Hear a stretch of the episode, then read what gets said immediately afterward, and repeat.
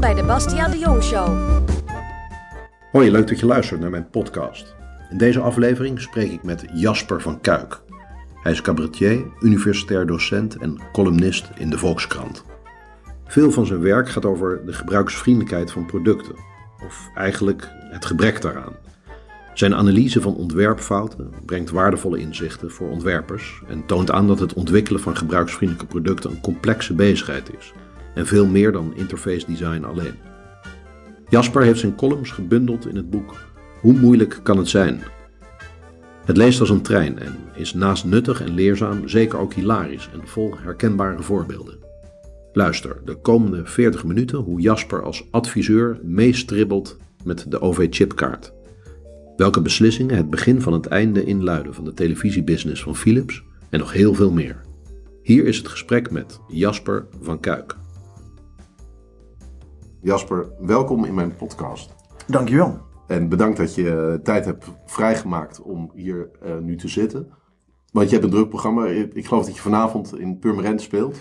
Ja, ja ik sta in het theater daar. Er is een avond voor vrienden van het theater. En dan uh, speel ik een half uurtje samen met andere artiesten. Want je bent uh, cabaretier en schrijver en docent. Want misschien even heel snel de, de combinatie van, van rollen. Um, aan de luisteraar vertellen? Oké, ik ben bij uh, faculteit Industrie Ontwerp in, in Delft ben ik docent gebruiksgerichte innovatie. Um, twee dagen per week en dat doe ik onderzoek voornamelijk naar uh, de gebruiksvriendelijkheid van de OV-chipkaart. En ik geef een vak over uh, gebruikstesten. Dus studenten, studenten krijgen een product en moeten dat testen en dan moeten ze een beter product maken en dan hun eigen ontwerp ook testen. Dat is wat ik bij de TU doe. In de Volkskrant schrijf ik een column, hoe moeilijk kan het zijn? En daarin fileer ik, uh, ja, we hebben dat gezegd, uh, fileren van ontwerpfouten. Of van fouten in hedendaagse ontwerpen. Um, dus kijken naar waarom is het misgegaan bij een product. Uh, vaak op gebruiksvlak. En ik ben cabaretier. Uh, ik ben gepromoveerd bij de TU Delft. Maar twee weken daarvoor won ik het cabaretfestival Kameretten. Ja. Uh, en sindsdien doe ik het eigenlijk ja, alle, allebei. En in die columns in de Volkskrant komen dan de humor en de inhoud een beetje bij elkaar. En dat is een hele duidelijke rode draad. Dat is denk ik nou ja, misschien is het er in één woord gebruiksgemak. Ja. Want ook in je, in je voorstellingen komt dat regelmatig terug, toch? Of? Nou ja, valt wel mee. Oké. Okay. Probeer eigenlijk die cabaretvoorstellingen... Ook een keer over iets anders te praten. Ja, nee, maar daar zit, daar zit namelijk mijn, per, ja, daar blijft mijn persoonlijkheid en mijn interesses blijven ja. daarin zitten. Dus daar, daar, daar zit wel fascinaties in. En ik merk ook af en toe wel dat thema's die ik bijvoorbeeld tegenkom op de TU of terwijl ik aan het werk ben dan een soort onder water gaan en ineens opduiken in een andere vorm in gedachten die ik heb in de, in de show. Maar.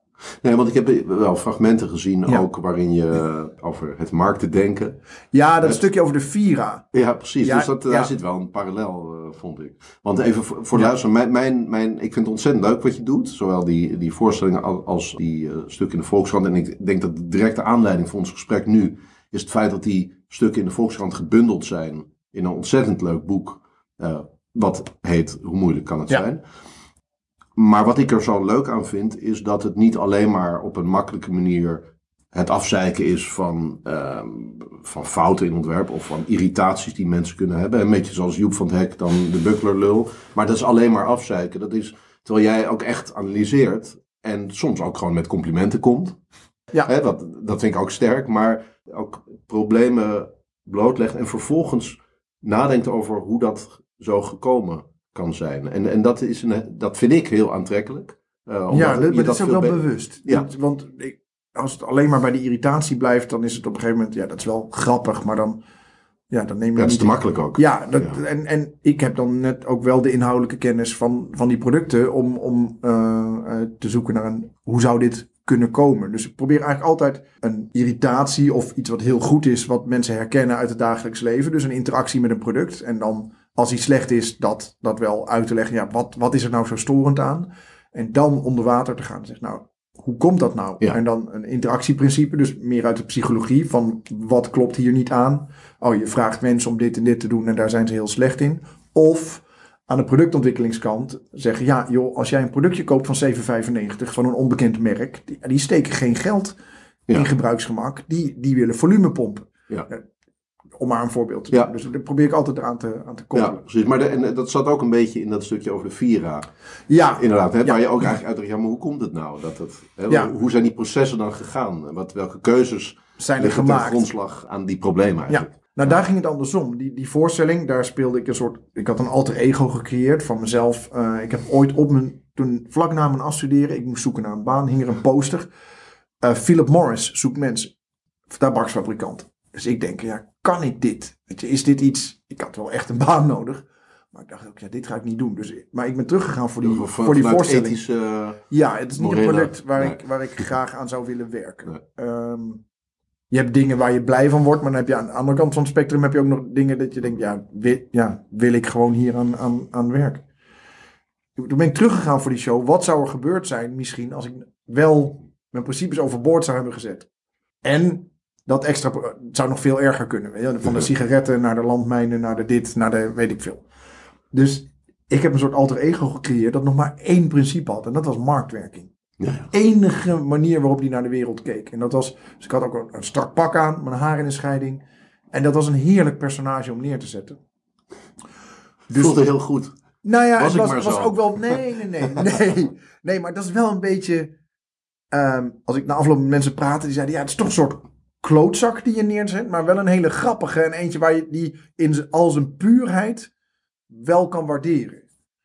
En eh, die had dus maar in principe marktwerking. Dus de Vira was daar een soort uiting voor, voor, voor dat personage, een soort ultiem voorbeeld Ja. van waar het misging. Ja. Maar, maar daar zat wel iets onder. Want als je de artikelen, Volkskrant heeft een goede reconstructie geschreven, dat in de aanbesteding, eh, de, de Vira, het, het- het traject zou worden aanbesteed. En iedereen ging ervan uit dat wordt gegund aan NS. En daar gingen de Belgische spoorwegen en de Franse spoorwegen ook van uit. Dus die dachten, nou ja, we moeten met NS samen. En toen zijn er ambtenaren van het ministerie zijn naar de Belgische spoorwegen gegaan en naar de Franse spoorwegen. En hebben gezegd, willen jullie niet ook bieden? Toen zeiden ze, los van NS? Ja, los van NS. En toen kreeg de NS dus geen snipper informatie meer en kon niet meer samenwerken met die andere partners. Wat een hele logische keuze zou zijn geweest, want dat lag er al met Thalys. Ehm, dus die keuze, nou, toen heeft NS een beetje overgereageerd door een belachelijk hoog bedrag te bieden. Ook omdat de Raad van Toezicht zei, ja, jongens, dat geld is toch, jullie zijn overheid, dus broekzak, vestzak, bied maar gewoon veel te veel. Overheid krijgt het toch wel terug. Eh, dus dat was een veel te hoog bedrag. En toen bleef er dus heel weinig geld over voor een daadwerkelijke trein, waardoor Ja. er een heel sterk kostengedreven aanbestedingstraject kwam. Ehm, met heel weinig treinen. Waar je, als je met Frankrijk en België samen had ge- gewerkt, had je meer. Maar er moest, moesten uit mijn hoofd 20, 25 treinstellen. Dat is een hele laag, lage serie. Met als gevolg dat Ansaldo Breda niet echt serieproductie kon gaan draaien. Maar een soort van, ja, 20 treinstellen neerzetten. En die één voor één in elkaar schroefden. Nou, dus, dus, maar het begon bij die aanbesteding. Trouwens, heel even over die marktwerking en de, de marktwerking als enige principe hebben. Wel interessant vind ik eigenlijk dat dat nu al een soort van absurde stelling is. Maar toch eind jaren 90, begin 2000. Ja. Jij bent eh, wanneer ook weer afgestudeerd? 2002. 2002. Nou, ik, ik ietsje eerder, eh, voor de luisteraar, ik heb ook industrieel ontwerp gedaan. Maar toch echt wel eh, jarenlang eh, zijn er heel veel mensen geweest die, dat, die echt zo dachten. Liberalisatie van de markt. Ja, markt maar, ook echt, echt en openstellen. ook Ja. geloven dat het, als je dat als enige neemt, omdat namelijk ook alle morele en ethische afwegingen uiteindelijk meegenomen zouden worden in de marktwerking. Ja. Wat, Door de consument, omdat hij ergens om ja. vraagt. En, ja. wat niet eh bewaarheid geworden is. Nee, ik vind een goed voorbeeld nu, wat ik, ik weet niet meer waar ik het las, maar dat ging over energiecentrales. Eh, dat door de eh, privatisering, ehm, al- als energiecentrales nog in bezit van de overheid zouden zijn geweest, had je als overheid veel makkelijker kunnen sturen op groene productie. Ja. Had je kunnen zeggen, en, maar nu zeggen ja, stroomproducenten, zeg je, luister, je hebt ons gegund om een kolencentrale te openen. Dat, ja, dan, nou gaan we hem uitzitten ook. Je kunt niet nu ineens onze, onze inkomsten wegnemen. Ja. Wat heel, heel cynisch eigenlijk. Dat op het moment dat de gloeilamp werd verboden voor consumenten. werden er twee of drie kolencentrales geopend in Nederland. Ja. Ja, dat zijn dingen waar ik, waar ik van denk. Ja, weet je wel. Ja. Ja, je kunt het niet alleen maar bij de ook verduurzaming. kun je niet alleen maar aan Nee. de consumentenkant neerleggen. Dat, Nee. Ik vind het heel raar. Dat, dat soort nadelen worden nu, nu wel duidelijk. Maar ik denk wel dat marktwerking ook de competitie die dat brengt. En eh, Ja. eh, die producenten tegen elkaar uit in consumentenelektronica bijvoorbeeld. Ja. Waar je ziet dat ja, je moet gewoon kwaliteit leveren. Met gebruiksgemak is dan het nadeel dat het onzichtbaar is. Dat is, je kunt niet aan een product zien of het gebruiksvriendelijk is. Maar, je kunt wel zien of je het mooi Ja. vindt. Je kunt Nee, het maar- zien en dan denk je, nou, dit vind ik een mooi product, wil ik hebben. Je kijkt de functies die het heeft, op het kaartje in de, in de winkel. Heeft deze functies, denk je, nou, dat wil ik hebben. Maar ervaren hoe gebruiksvriendelijk het is, dat lukt pas als je het thuis hebt. Ja. Nou, het is natuurlijk wel zo. Dat, nam even het klassiek voorbeeld van Samsung ver- versus Apple. En dus op een gegeven moment krijg je wel van mensen, er stromen mensen die vinden het een Ja. gebruiksvriendelijker en stromen mensen die de andere vinden het andere gebruiksvriendelijker. Wat ik dan heel boeiend vind om te zien is dat, hè, dus, dus daar zou je kunnen zeggen, doet de markt zijn werk. Maar vervolgens zijn partijen eigenlijk, wat is je ultieme doel als speler in de markt? Dat is de markt uitschakelen. Want Ja. je wil, je wil ja, uiteindelijk, tuurlijk. je verdient het meeste geld als, als, als, eh, Als je concurrent weg is. Ja. Maar eh, voor de goede orde, eh, eh, Samsung heeft vrijwel de interface van, eh, van Apple eh, gekopieerd. Of, of eigenlijk Android. Dat, is, Ja. dat was een, een, een goede kopie. Ehm, en dat, dat is echt heel prettig. Want dat dwingt Apple weer om, om verder te gaan. Maar Ja. zo zie je dus dat, dat een goed voorbeeld, als dat gekopieerd kan en mag worden. Er is nu een rechtszaak in Amerika natuurlijk over gaande.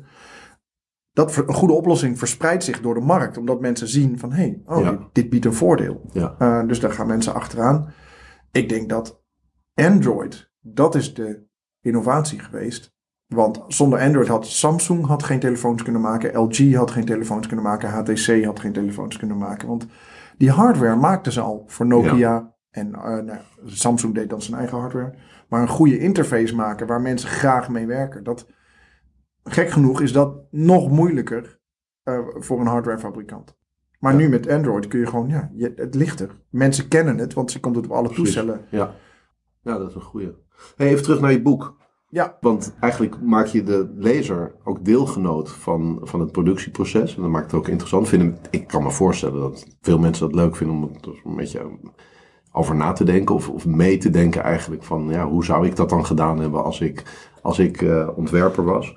Maar tegelijkertijd denk ik ook dat het ook voor mensen die zich met productontwikkeling bezighouden op een, op professionele manier ook echt leerzaam is. Uh, jouw stukjes. En ik voel me eigenlijk af, ben je al benaderd door bedrijven om mee te denken met een productontwikkelingsproces? Niet zozeer vanuit je rol op de universiteit, maar meer vanuit je stuk in de Volkskrant.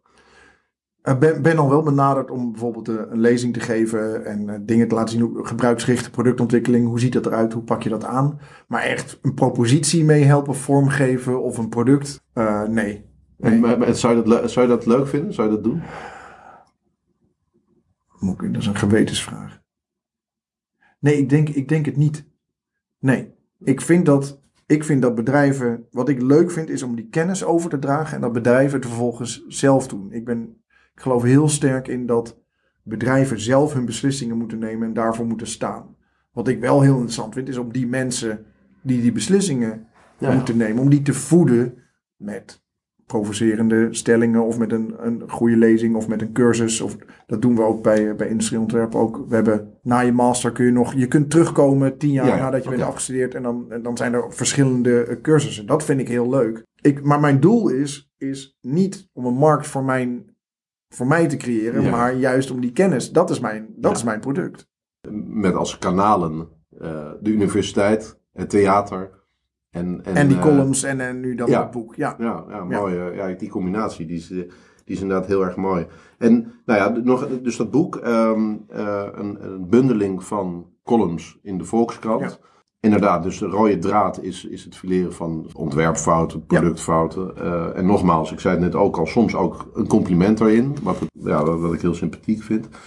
En ook het, het nadenken over ja, hoe kan het ontstaan zijn. Ja. En zie je zelf een rode draad in hoe dat ontstaan kan zijn? Is er één belangrijkste oorzaak aan te wijzen? Nee, er is nooit één belangrijkste ja. oorzaak. En ik geloof ook niet in de, de lijstjes die je af en toe ziet. De drie belangrijkste dingen als je wilt innoveren.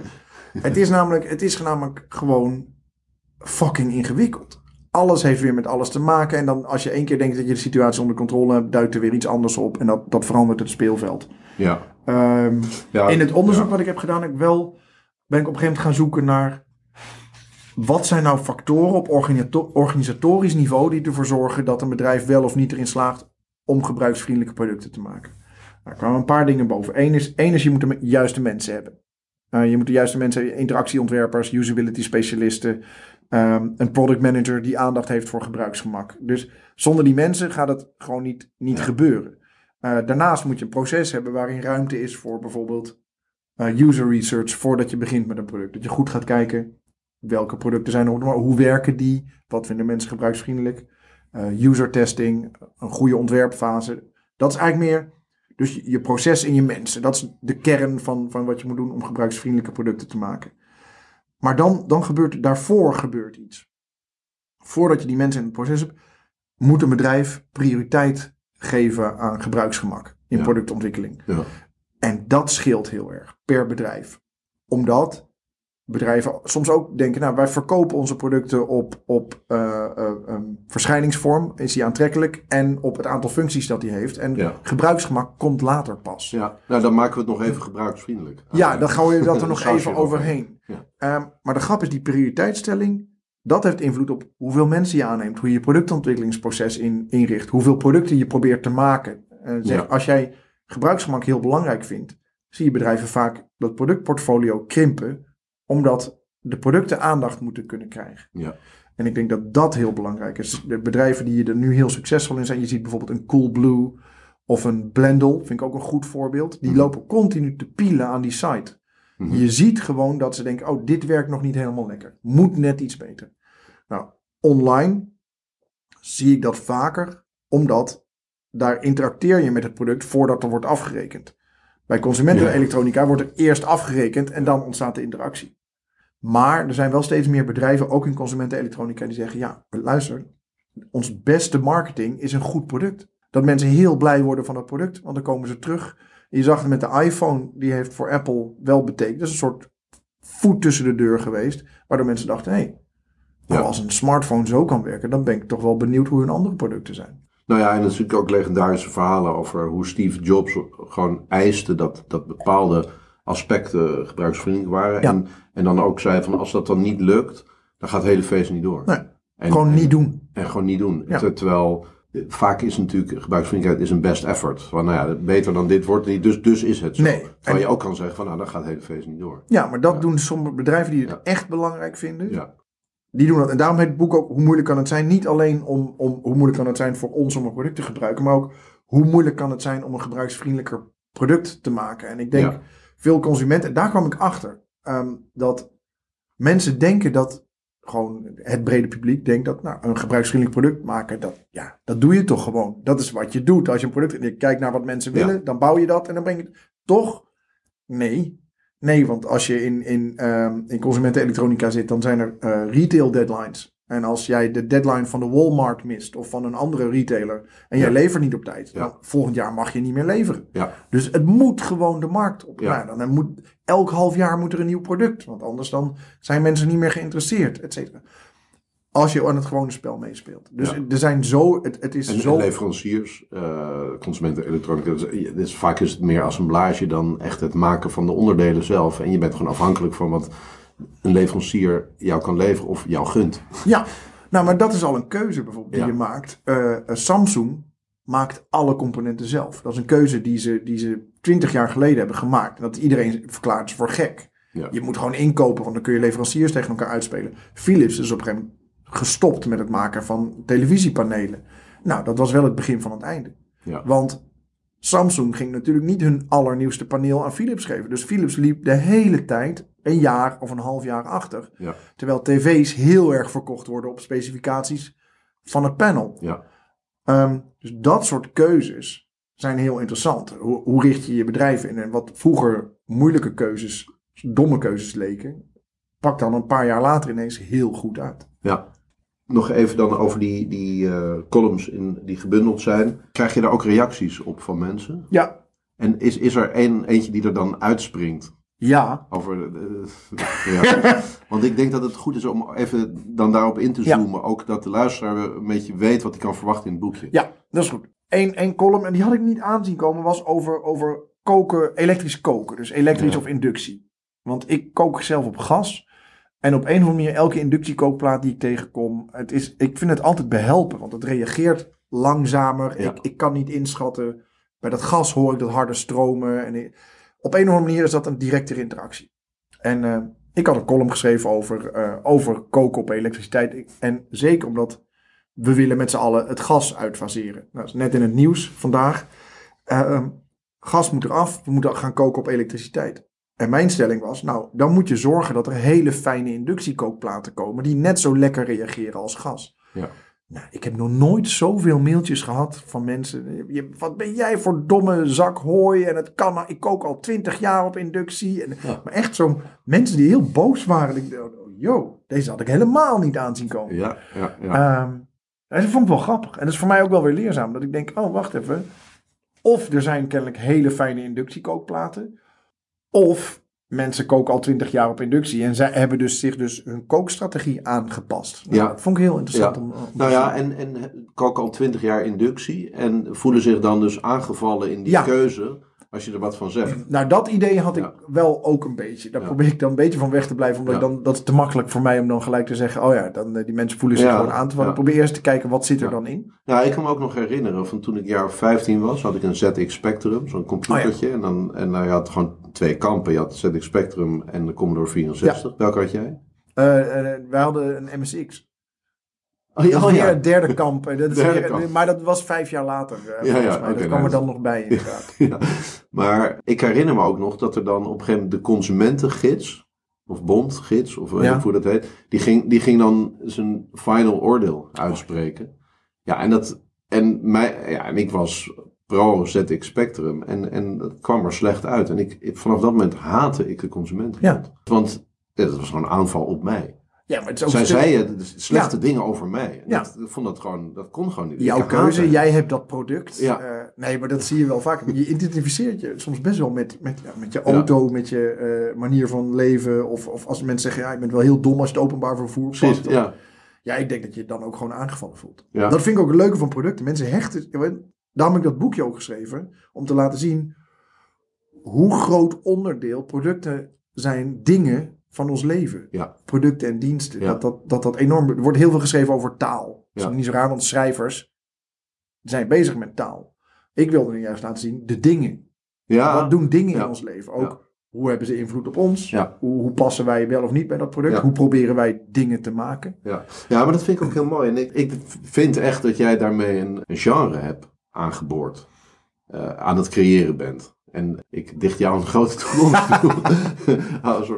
Nee, maar dat denk ik wel. Even een beetje een parallel. Dat is altijd vervelend natuurlijk om te vergelijken. Maar in dit geval denk ik toch relevant. We Paulien Cornelissen eigenlijk over taal toch weer een soort op haar manier... Een, op een, op een frisse manier naar taal Ja. kijken. Terwijl er al duizenden, zo niet honderdduizend mensen over taal geschreven hebben. En daar eigenlijk een soort eigen nieuwe, nieuw genre, nieuwe categorie gecreëerd heeft. Ehm, doe jij dat nu met producten? En daar is natuurlijk veel meer al over producten ge- gezegd. En ook cabaretiers zeggen dingen over producten. Maar jij doet het op een, op een nieuwe manier. Die heel verfrissend is. En eigenlijk nog origineler dan over taal hebben, inderdaad. Hoe wordt het ontvangen? Het, het boekje. Wil Sinterklaas? Eh, Ja, heel eh, goed. Nee, ik kreeg na, het- echt de heeft dag na Sinterklaas eh, kreeg ik al van mensen via Twitter ook reacties. eh, die zeiden, eh, de Sint heeft me dit gegeven. Eén iemand die zei, Oh, ik heb het in één ruk uitgelezen. Dat vond ik Ja. allemaal heel erg leuk. Eh, we zijn nu toe aan de derde druk. Eh, dus dat is, ja, dat is Nou, kijken of de kerstman er ook wat, eh wat mee Kijken wat de kerstman ermee gaat doen. Maar tot nu toe hebben we elke maand, eh, oktober, november, december, een nieuwe druk gehad. Ja. Eh, dat is heel leuk. Reacties die ik krijg via via zijn, zijn heel tof. En wat ik, wat ik, ja, je ziet verschillende groepen. Je ziet de productontwikkelaars zelf. Of laat ik het zo zeggen, de interactieontwerpers en de usability specialisten. Die vinden het heel leuk, want ze zeggen hier, dit is wat ik doe. En dan soort Ja. ambassadeurs. Oh, ja.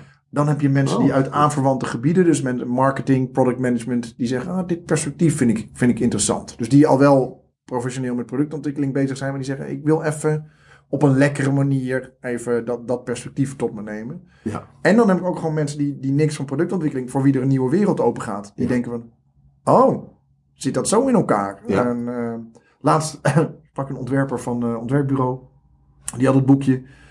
En zijn schoonmoeder was het aan het lezen. En die heeft het uiteindelijk mee naar huis genomen, terwijl hij het nog niet uit had. Ja. En ik zei, maar zit ze in die sector? Nee, ze, ze, ze is gewoon heel erg geïnteresseerd in hoe dingen werken. eh, iets weten wat ergens achter zit. Ja. Ja. dat vond ik Ja. een heel groot compliment. Ja, en terecht. En, maar ik denk dat heel veel mensen het interessant vinden. Omdat, zoals je net zelf zegt, producten zo'n belangrijk onderdeel van je leven zijn. En ook toch ook gewoon van mensen hun identiteit. Want er wordt inderdaad altijd gezegd van ja, dat is, dat is, dat is het merk, de branding, die het zo een beetje ident- Maar het is ook het gebruiksgemak. Zie, de, zie het voorbeeld van de inductiekookplaat. Ja. ja. Ja, dat is, mensen zeggen daar echt niet eh ATAG dit of, Nee. of eh, Ja. weet ik veel, AEG. Nee, het is gewoon echt inductie. Dat is, dat is wel, net zoals je Android versus, versus Apple hebt met telefoons. En, Ja, precies. Ja. Hey, industrieel ontwerpen noemden we net al. Wa- waarom ben je het gaan studeren destijds als eh, 17, 18, 19 jaar? Eh, eh, van mijn, mijn, mijn decaan op de middelbare school. Eh, Zo'n gesprekje, weet je wel. Dat, dat, in de vierde klas. Van wat wil je gaan studeren? Ben je al aan het kijken? Vierde, vijfde klas. En zij zei, nou ja, je hebt, je hebt eh, handvaardigheid in je pakket. Op mijn school was handvaardigheid kunstgeschiedenis was een eindexamenvak. Heel goed, trouwens. En je hebt exacte vak. Eh, natuurkunde, scheikunde, wiskunde. Dus zei ze, er is een, een opleiding die dat combineert. En die zit in Delft. En misschien moet je een keer gaan kijken. Dus ik daarheen op zo'n open dag. En eh, daar stond eh, Jan Buis, hoogleraar, eh, vorig jaar helaas overleden. Gaf daar een presentatie over het vakgebied. En ik was gewoon gelijk verkocht. Ik dacht, ja, dit wil ik. Ik Ja. ben nergens anders meer gaan kijken. Dus ik, kwam thuis, ik zei, mam, ik weet wat ik ga studeren. Het is daar, het is dit. En, Ja, dit Want had jij toen een, een beeld, toen je zeg maar, die keuze tussen aanhalingstekens gemaakt had, had je toen een beeld van hoe dan jouw leven na industrieel ontwerp eruit zou zien? Nee, dat nog. Ja, producten, dingen, mooie dingen maken natuurlijk. Ferraris Ja. Nee, nee, nee. Automotive hebben we nooit, nooit zo gedaan. Maar echt wel dingen waar mensen mee, mee leven. En het- dicht bij productcategorie als consumentenelektronica hebben me altijd wel getrokken. Omdat daar, dat zit zo dicht op de huid. En dat draag je bij of je, het zit heel erg verweven met het leven. Ja. Ehm, en op een gegeven moment, tijdens de studie, dacht ik op een gegeven moment: oké, ik wil. Er waren toen, nog geen masters, maar ik ontdekte dat ik dat mens-product-interactie heel leuk vond. Dus daar ben ik toen echt op gaan richten. Dus ik heb stage gelopen bij Sony Ericsson Hmm. in Zweden. En afgestudeerd bij Philips Research eh, bij, in het Ambient Intelligent Lighting project. En dat is, daar is die tv, die Ja. Ambilight TV uitgekomen. Ja. Ik, zat, ik zat op een ander concept, maar die voorfase hebben we dan samen gedaan. Ik had een lamp die door middel van kleur en beweging en geluid communiceerde met, eh, met gebruikers. Dus dan kon je de lamp zo instellen dat je zegt... Ik reis altijd met de trein van Amsterdam naar Delft voor mijn werk. Eh, ehm, je moet rood worden als, als er een verstoring is en oranje als er Ah. vertragingen zijn. Dus dat je 's ochtends niet op je schermpje hoefde te kijken, maar dat je gewoon uit een ooghoek al zag... Oh, ik kan rustig aandoen of ik Oké, moet even opschieten. Het idee was dat dat informatie overload zou compenseren. Het leuke was dat toen ik een gebruikstest ging doen, dat mensen zeiden, hoe bedoel je informatie overload? Het was een concept wat vooruitkeek, extrapoleerde op de toekomst. Ah, ja, ja. Maar wat mensen wel zeiden, gekleurd licht, dat is tof zeg. Want dat bestond nog helemaal niet. Ja. Wij hadden een groen ledje, een blauw ledje en een rood ledje gemengd. En dan kon Ah, je met die lamp kon je kleuren mengen. Dus een van mijn conclusies was, ja, het concept wordt nu nog niet begrepen. Ik weet niet of mensen in de toekomst of dit wel gaat aanslaan. Wat ik wel kan zeggen is dat mensen gefascineerd zijn door gekleurd licht. ja, nu heb je allemaal van die, van die dingen, toch? Van die gekleurde, die Ja. allerlei tinten aanneemt. En, eh, Ja. Dus dat is eigenlijk daaruit voortgekomen. Nee, ik misschien. weet- dat durf ik niet te zeggen. Maar ik weet, Ah, gewoon claim. je weet nooit hoe dat loopt. Eh, maar wat ik wel kan zeggen is dat je, dat je het dat je, dat je het toen nog kan zien. Dat, dat, dat fascinatie oploopt. Ja, precies. Dat is heel leuk eh, om te zien. Maar dus ik ben gaan richten op consumentenelektronica en interactie. Hey, en het theater, want to- toen, toen je studeerde, toen begon je denk ik, neem ik aan al met, ja, ja het zal met stukjes begonnen Ja. zijn en verder zijn uitgegroeid. Want hoe, hoe- is dat al heel vroeg eh, toen tijdens je studie gebeurd of al daarvoor zelfs? Nou, wat later. Ik schreef altijd liedjes. Ehm, ik speel piano en ik had wel uh, Nederlandstalig. En eh, een vriendin van mij die zei, joh, er is een cursus. eh, bij, dat heette de Delftse Comedie. En dan kon je al- cursussen theatersport of... Nou, er was ook een cursus kleinkunst. Toen dacht ik, nou, mooi. Weet je, kan ik leren om die liedjes wat beter te maken. Maar er werd gegeven door een docent die van de Kleinkunstacademie kwam. Maar die ook wel echt cabaret gaf. En die vroeg, wat willen jullie? En veel van de groep wilde ook wel sketches maken. En ik dacht, oh, dit is lachen. Ja, Dus wij bij elkaar en uiteindelijk aan het eind moest je een voorstelling maken. En toen hebben we onszelf Dels Blok genoemd en meegedaan aan het Groninger Studenten Cabaret Festival. En toen wonnen we, ja. tot onze stomme verbazing. En toen hebben we drie jaar getoerd. Een impresariaat gekregen. Ehm, Voor voor sommige sommigen was die het groep? elf man. Zo. Ja. Met elf man toeren. Met elf een, man. eh, is avontuur super gezellig, maar het is ook, je wordt knettergek. Het is. Onze geluidstechnicus, daar was ook echt, weet je wel. Want het, je moet je elf man soundchecken, terwijl de rest staat te ouwe hoeren. Dus hij werd, hou nou even je bek, weet je wel, dat. Ja. Maar drie jaar lang. En op een gegeven moment, toen stopte het. Mensen kregen kinderen, waren afgestudeerd. En dan heb je zeven jaar gestudeerd. En dan denk je toch, ja, weet je. Ik wil nu ook wel even proberen hoe het is met, een vakgebied waar ik toch Ja. al die jaren voor heb lopen Ja. oefenen. Stopte het. En na een jaar had ik zelf zoiets van, nou, ik wil wel weer iets. Dus toen ben ik gewoon solo dingetjes gaan uitproberen in de open bak in Amsterdam. Klein festivalletje meegedaan. Kwam ik terecht in een soort talentenpoeltje waar je 25 minuten op een avond mocht spelen. Vier acts, weet je. Iedereen, Ja. Je verdiende geen zak, maar je kon in ieder geval Ja. je ontwikkelen. Ja. En toen uiteindelijk meegedaan aan kameretten. En, en dat gewonnen. Dus ik doe dit al, al, nou wat is het nu? 15 jaar naast elkaar eigenlijk. Ja. Gewoon Jeetje. altijd al en cabaret en, eh, en dat onderzoek, productontwerp, Ja. dat werk. Even over de, dat laatste. Over, eh, want je vertelde dat je bezig bent met de, de over chipkaart. Ja, Je adviseert ja, de overheid daarin of de NS? nou ja, het is een beetje, we zijn een beetje de luis in de pels van OV-chipkaartland. We proberen constructief, kritisch mee te werken, mee te denken. Ik hoorde laatst het woord meestribbelen. Dat is een beetje wat wij, eh, wat wij doen. Nee, het begon ermee dat ik het systeem zag en het werd geïntroduceerd. En dat ik dacht, hier zijn gekke keuzes in gemaakt vanuit gebruikersperspectief. Ja. En het interessante aan de OV-chipkaart is dat het een publiek systeem is. Iedereen moet er gebruik van maken, heel Nederland. Van, van schoolgaande kinderen tot aan mensen van 80 die van openbaar vervoer afhankelijk zijn om bijvoorbeeld hun, hun kinderen en kleinkinderen te bezoeken. En omdat mensen geen alternatief hebben, ben je eigenlijk verplicht om een heel goed systeem te, Ja. te maken. Eh, vanuit gewoon ja, moreel perspectief of maatschappelijk perspectief. Er zit iets bij. Als je een systeem introduceert wat, wat mensen wordt opgedrongen, moet het gebruiksvriendelijk zijn. Anders krijg je publieke weerstand. Nou, Ja. dat is ook gebeurd. Ja. Het is een verandering. Mensen houden sowieso niet van verandering. De partijen waarmee we gingen werken in de OV-chipkaart, die zeiden ook altijd... Ja, maar mensen houden sowieso niet van verandering. Toen zei ik, ja, maar als je dat dan weet, Ja. dan moet je zorgen dat je dus een goede introductie doet. En dan hoort een gebruiksvriendelijk systeem bij. Dus daar zijn we ons een beetje tegenaan gaan bemoeien. De overheid heeft gezegd, nou, wij Want, want wie, van wie is het eigenlijk? Ja, sorry dat ik dat niet weet. Maar eh, wie is de eigenaar van, van de vervoerders.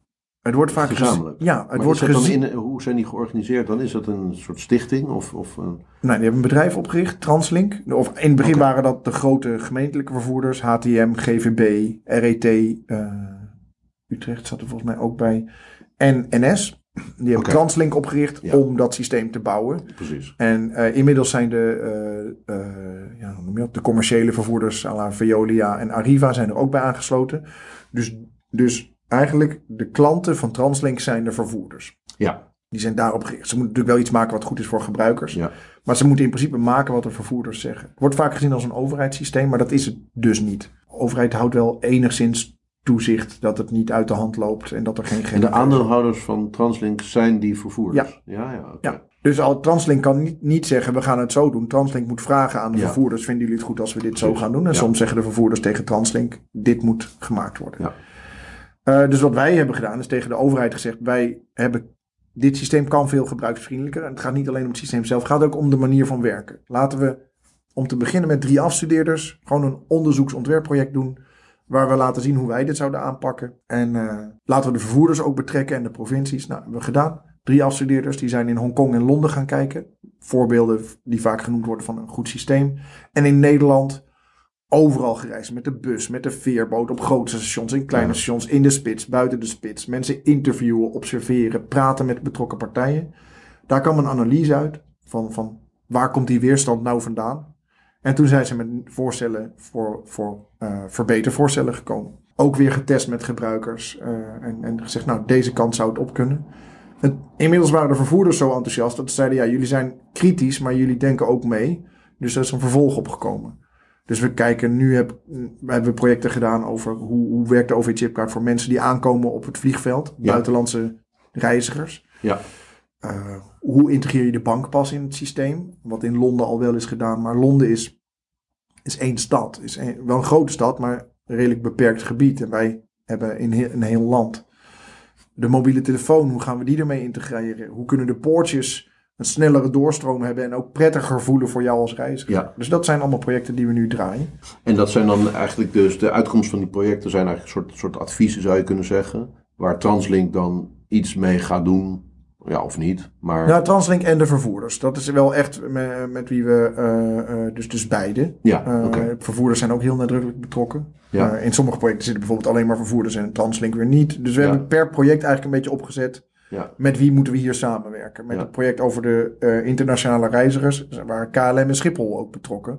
Want je zou in het vliegtuig al dingen kunnen doen. En voor Schiphol is het natuurlijk belangrijk dat er goed voor- en natransport is. Dat is een kwaliteit van een vliegveld. Ja. Wij kwamen de eerste. Op een gegeven moment kregen we bij de TU bezoek van een paar Duitse onderzoekers. Die zeiden: Nou, we hebben maar een huurauto gepakt. Want dat, met die kaart, dat, dat zien we niet zitten. Ja, dat is natuurlijk. Dat, dat mag natuurlijk niet. Nee. Je hebt een hele goede infrastructuur liggen. Dat zijn wel signalen dat, dat het iets niet klopt. Dus wat wij doen is een systeemwijziging voorstellen of, of een strategie van nou, die kant. Dan heb je iets gebruiksvriendelijk, wat dus zorgt voor een goede adoptie. Maar we kijken ook wel naar technologie en, en zakelijke overwegingen. Dus we zeggen niet blind, dit moet er komen, kijk maar hoe je het realiseert. Of we houden ook rekening met de businessmodellen. Dus een soort van heel gebruiksvriendelijk systeem, wat ook nog technisch haalbaar is en bedrijfskundig uitvoerbaar. eh, proberen we dan neer te leggen. En dan is het aan de partijen om er iets mee te doen. ja, precies. Wij steken er wel heel veel energie in om dat goed te communiceren. Ja. Dus soms maken we een film van hoe zo'n dien- dienst zou moeten werken. Het wordt goed vastgelegd in een rapport. Want mensen zeggen dus, ja, worden, rapporten worden niet gelezen. Nou, wij merken wel dat als je een presentatie ergens geeft en er is een onderliggend rapport, dan wordt dat weer doorgegeven.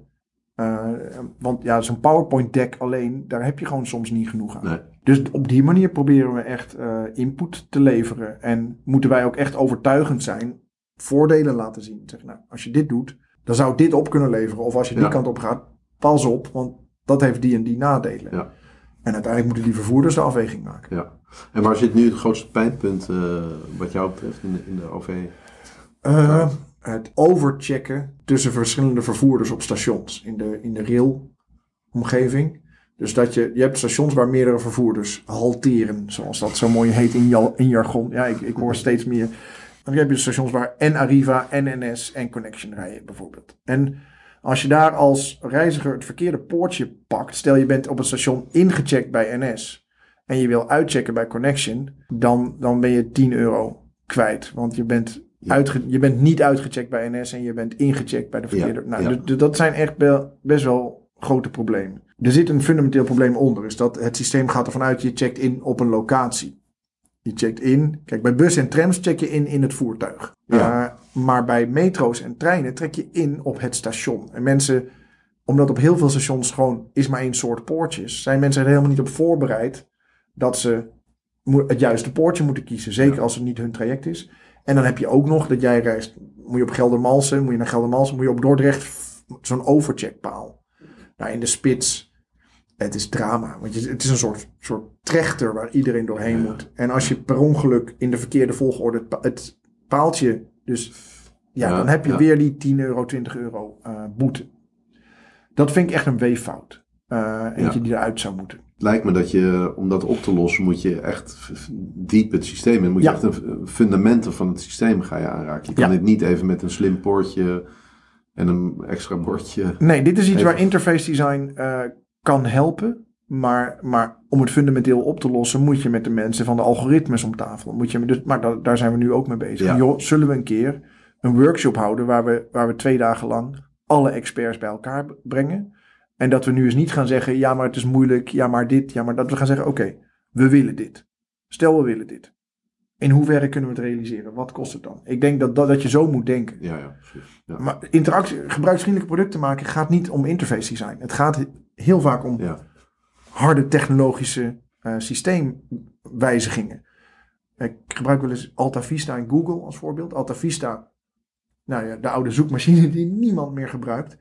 Heel veel interface design, heel veel werk aan, aan gebruiksgemak gedaan. Maar uiteindelijk is Google veel gebruiksvriendelijker. En kan een hele simpele interface hebben, omdat ze een fantastisch algoritme hebben. ja.